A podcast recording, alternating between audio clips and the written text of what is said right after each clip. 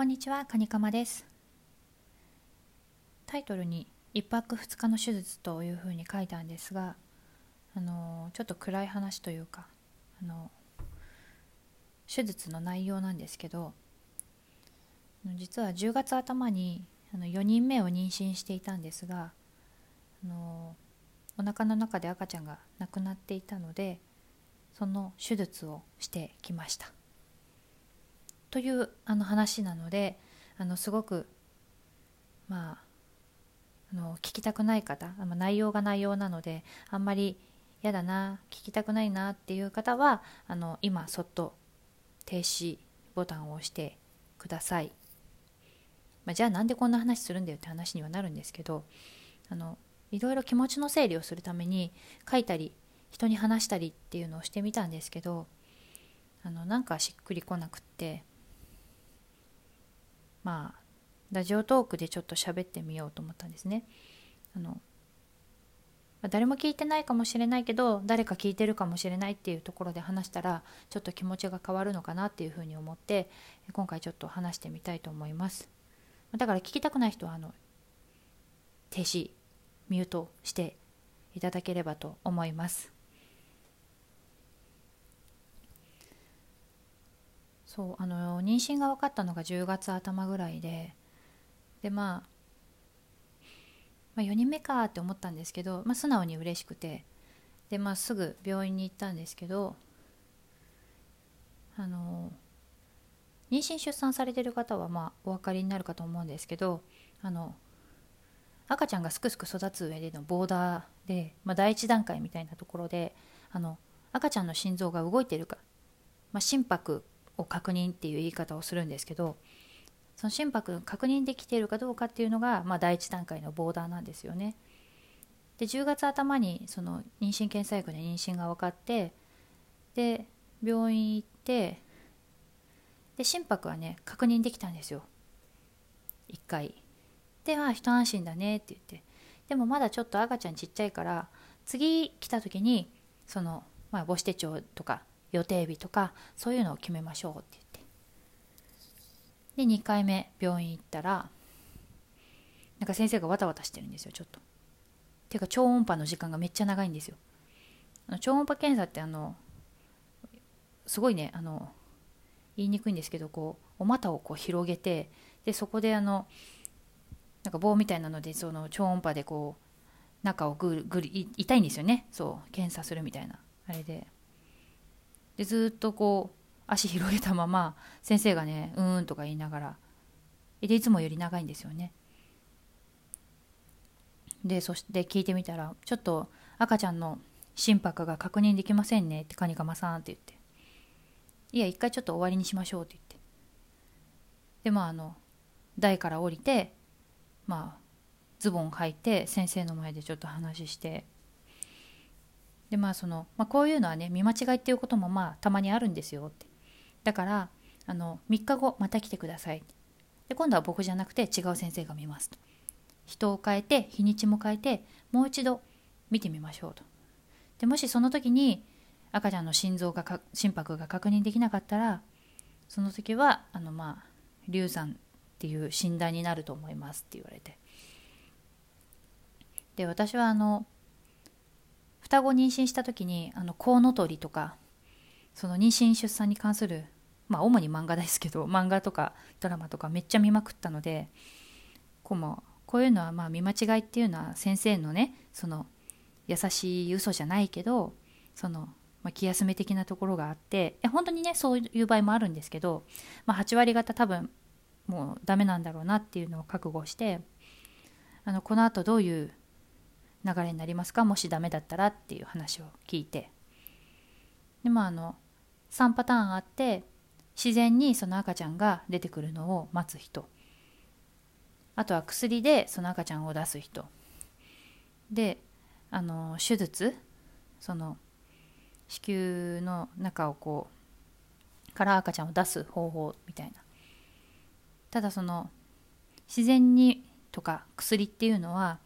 その赤ちゃんが小さくないとできないんですよって。でカニカマさんの赤ちゃんも割と大きめなのでその手術っていう選択肢しかありませんと。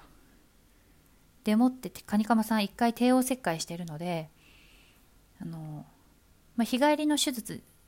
でこれは全然できるんですけど一度帝王切開してる人は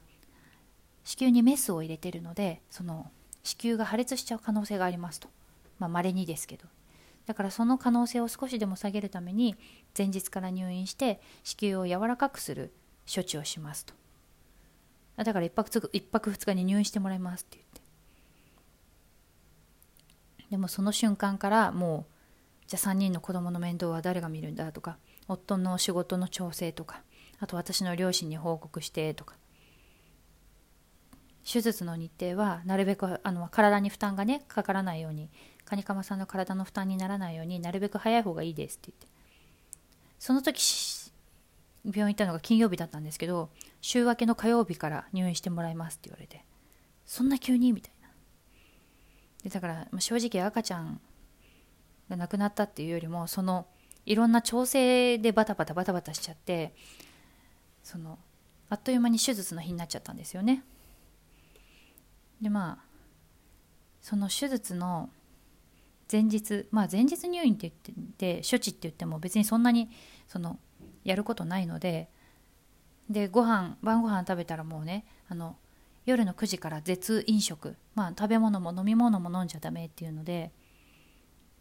まあその一人だし暇なわけですよすごく。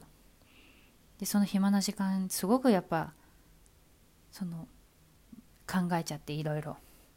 ああした方が良かったかなとか体を冷やさなかった方が良かったかなとか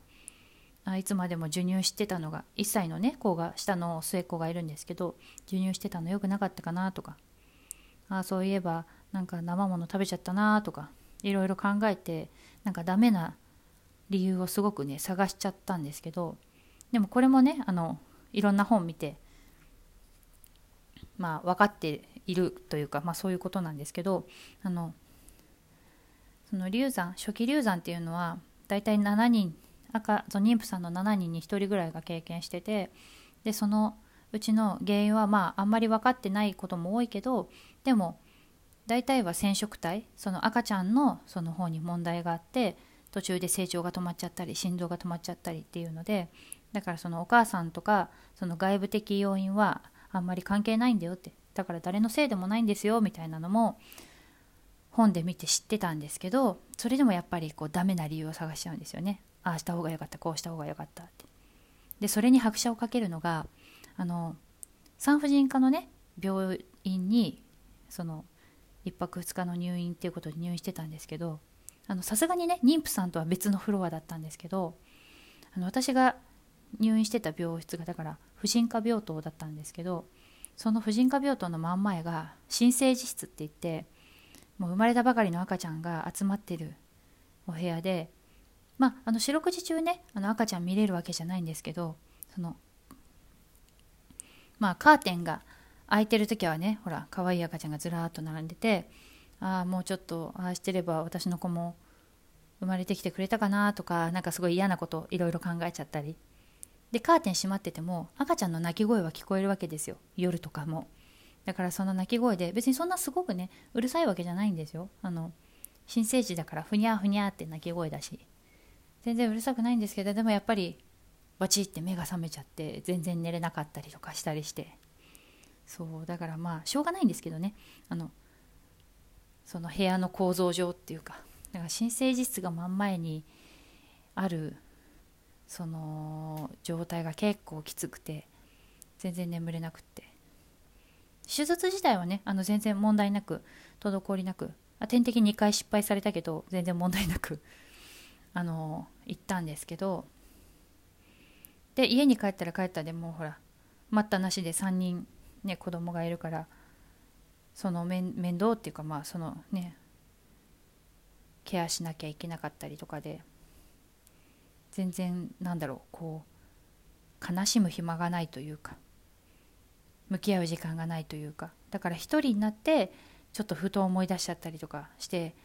わしんどいなって思う時がちょっとまだあるのでラジオトークでちょっと喋ってみようかなっていうふうに思いましたでこういう話ってやっぱりあのまあ夫夫はねまあ夫も結構ショックを受けていたんですけどなんか友達とかにあんまり話せないじゃないですか。で話したところでやっぱり相手もすごく困った顔をするんですよね。まあもちろんそのあのまあ相手にね相手が悪いわけじゃないんですよ別に。ただそのどういう声かけしていいかわからないとかどういう顔していいかわかんないみたいな話の内容だからあんまり人にも言えないしだから吐き出す場所がすごく全然すごく全然だってなくってだからちょっと喋ってみましたっていうところですあーなんか暗い話になっちゃったまあでもちょっとこうこれ一回話しとかないと全もうあのいろんなねあの収録してみたんですよ。なんか最近あったこと。